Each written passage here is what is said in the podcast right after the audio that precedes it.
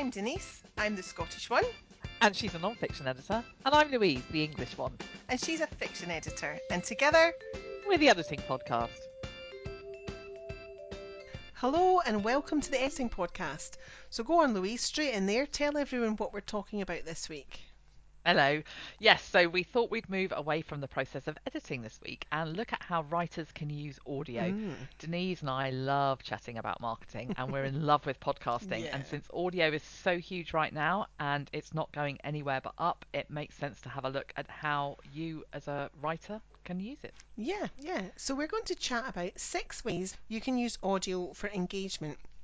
Though I will say that we're not going to include audiobooks specifically, not today anyway, but we do have an episode planned on that for a future season. So the thing about audio is that audiences absolutely love sound. I think especially because they can do something else at the same time, which makes it food for the time hungry. Yeah, absolutely. So the first option is that um, if you have a book, you could narrate a sample chapter for the purpose of book promotion. That's such a lovely way to offer your fans the personal touch for no other reason than they get to hear your voice. It's like Amazon's Look Inside feature with your voice attached. Yeah. And it isn't the same as a full audiobook. It's a completely different kettle of fish. A, a pro voice artist um, called Ray Greenlee told me how challenging it is to create a high quality audiobook yourself, one that's fit for market and done to the highest standards. Mm. There's a ton of equipment to think about, never mind noise dampening, the time involved, the fluency of the narration, and the editing of the file.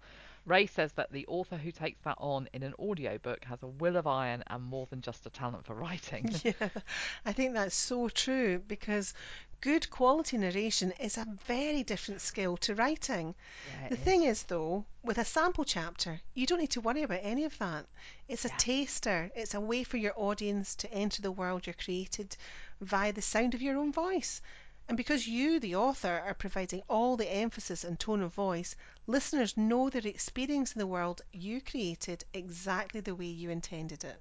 Yeah, and they'll forgive you if you stammer or mispronounce a word or stumble halfway through a sentence and have to go back to the beginning. They won't mind if the dog barks or a siren wails or your office chair squeaks because you're engaging with them, speaking to them.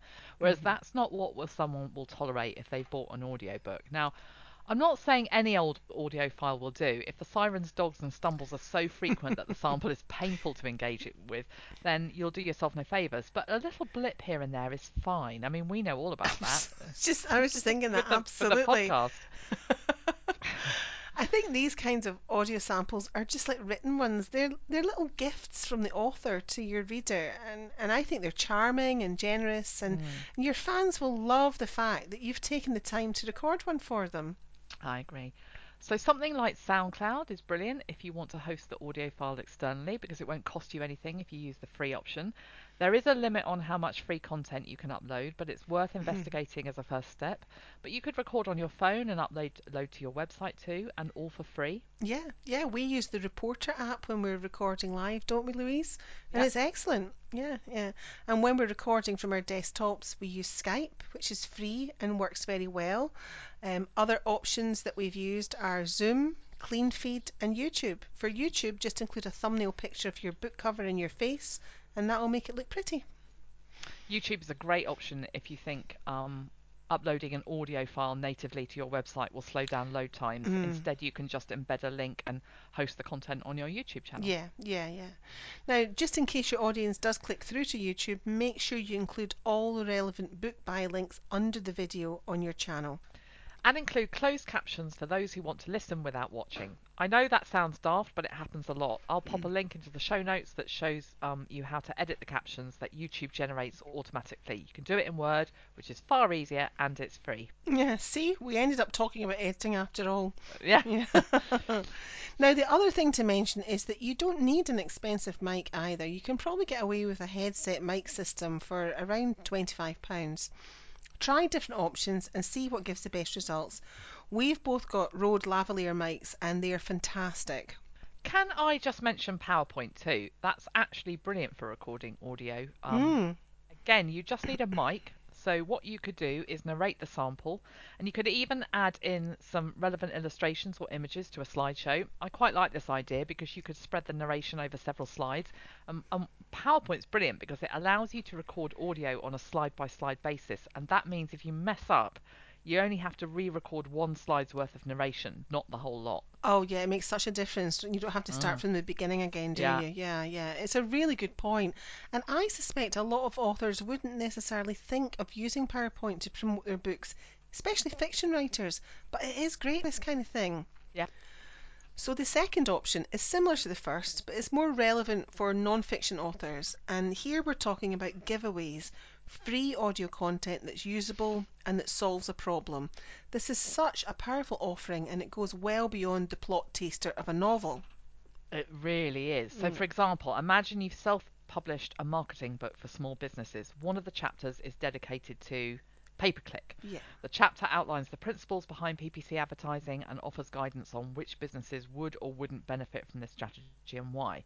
So, what you could do is create an audio version of this chapter, and because it's something that your target audience can listen to and use to make informed decisions about an aspect of their digital promotion strategy, they're compelled to buy the written version and extract all of your words of wisdom. Yeah, yeah, and that means you've repurposed valuable business content, but in a really deeply sort of personalized way. Mm. Yeah, yeah. So our next recommendation is to host a live sound event. Readers love live author events. Yeah. The Norwich branch of Waterstones has hosted a stack of live author readings. I've been to see Garth Nix, Jonathan Pinnock, Alison Moore, Sophie Hannah, Julia Heaberlin. They were amazing, but not every indie author can get into the bigger bookstores. Yeah, yeah, that's right. So audio democratizes things, doesn't it? Now, because you're live, you're recreating the feeling of a bookshop event because the audience gets to talk to you afterwards and ask questions. Ideally, you'd want to record the stream so that it's available as archive content afterwards. And this is a great alternative for authors who like the idea of live streaming, but for whom live video has them sprinting towards the bathroom.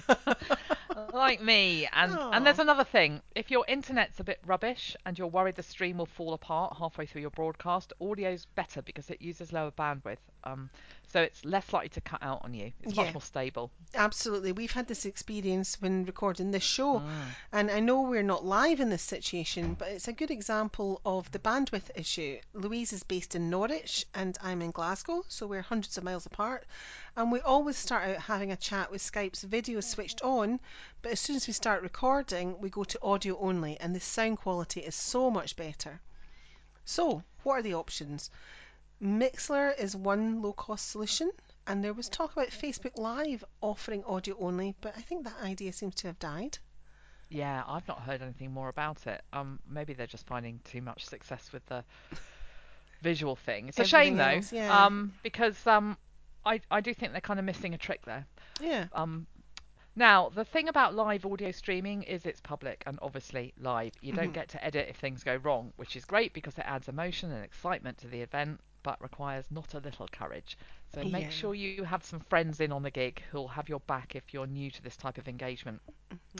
So one of the best things about reader-facing author events is that fans can get a signed copy of the book. In the digital world, this is tricky. Yeah, yeah. So how about this as an alternative? Get some promo postcards printed, the front featuring your book's cover, and then at the end of the live invite people to email you with their postal addresses if they'd like to receive a postcard with a personal message or dedication. You could team this up with an invitation to join your mailing list so that they don't miss out on future events. Yeah, I like that idea. Yeah. So the next option is to broadcast an interview. This requires a little more effort, but it's worth it because it allows you to talk about the journey of your book and your journey as a writer. You'll need an interviewer and a script. Now it's tempting for the inexperienced sound eventer to think that a script will detract from the flow and authenticity of the broadcast. It won't. A Mm. script ensures everything stays on track, that the questions and answers are remembered, and that neither of you end up rambling off on a tangent or fall off a pregnantly paused cliff. Yeah, like we do sometimes. Yeah. Yeah. You could do a swap with a fellow author, perhaps someone from your writing group, maybe. You interview them and then they return the favour. And that way, you both get to promote your book and share your thoughts on the challenges and joys of writing and self publishing. SoundCloud is a good option here, or YouTube. But there's nothing to stop you using any of the podcast platforms. And if you're planning on doing audio regularly, then that's the way to go. We'll talk about podcasting in a moment, but how about using your voice for sign-ups?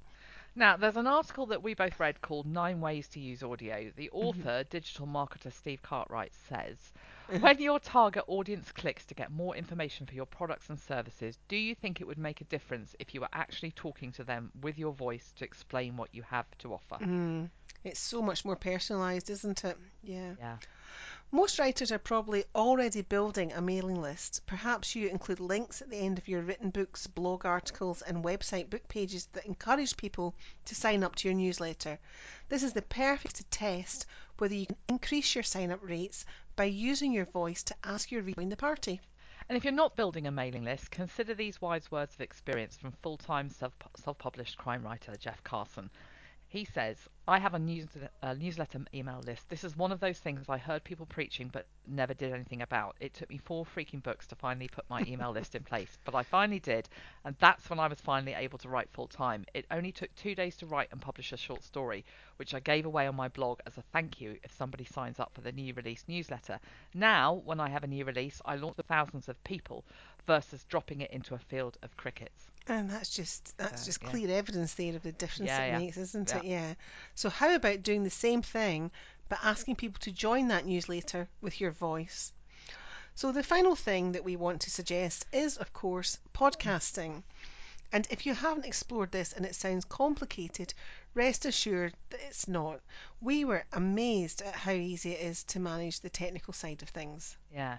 So we started with Libsyn, which was fantastic, but last year we moved to Captivate and we love it. For an We do. affordable monthly fee, I think we pay about 15 quid between the two of us. Mhm. We get the editing podcast fed through to all the major distribution platforms, including Apple Podcasts, Stitcher Radio, Spotify, and a whole other ton of aggregators. Yeah, yeah, and this plus the stats are amazing. You don't have to pay extra to get the full picture, um, which you often do with other platforms, and the Mm. customer service really is excellent. Yeah.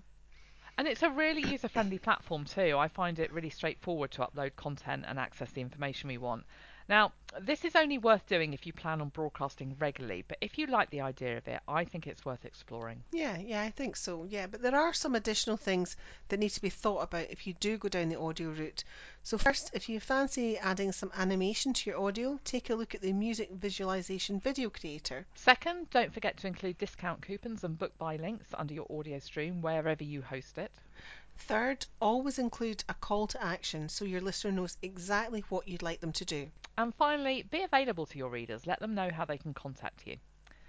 Okay, so that's a whiz through audio. Yeah. Now it's time for editing bites, the regular bit of the show where we each recommend a favourite resource that we hope you'll find useful. So Denise, you kick off. So mine is the weekly Twitter chat, um, hashtag Indie Author Chat, which is hosted Ah. by our friend Tim Lewis on Wednesdays at 8 pm GMT, 3 pm Eastern, and 9 pm Central European Time. It's a really lively hour, and each week there's a guest doing a Q&A on a different aspect of being an indie author. That's great. I've been on that. Yeah, I've been invited. I haven't Have been you? on it yet, though. Have you? When are Yeah. you on? I don't know yet. Okay. Yeah, it was good fun. Yeah. And mine is Write to be Published by Nicola Morgan. I think this is something that every, um, I think it's a book that should be on every editor and writer's bookshelf. Morgan is all about investing time in the basics of story and line level craft that will make a book meet publishing industry standards and make it a, a more compelling proposition for traditional publishers and agents. Plus, mm. maybe best of all, Morgan has a wicked sense of humour. Wicked. that that always helps, doesn't it? yeah, it does. Yeah. Great. So that's it for this week. We hope you've enjoyed this episode. Thank you so much for listening to the Editing Podcast. You can rate, review, and subscribe to us via Apple Podcasts, Spotify, or whichever platform you prefer. And as always, we've put all the links we've mentioned in the show notes so you can grab everything there when you want to. Bye bye. Bye.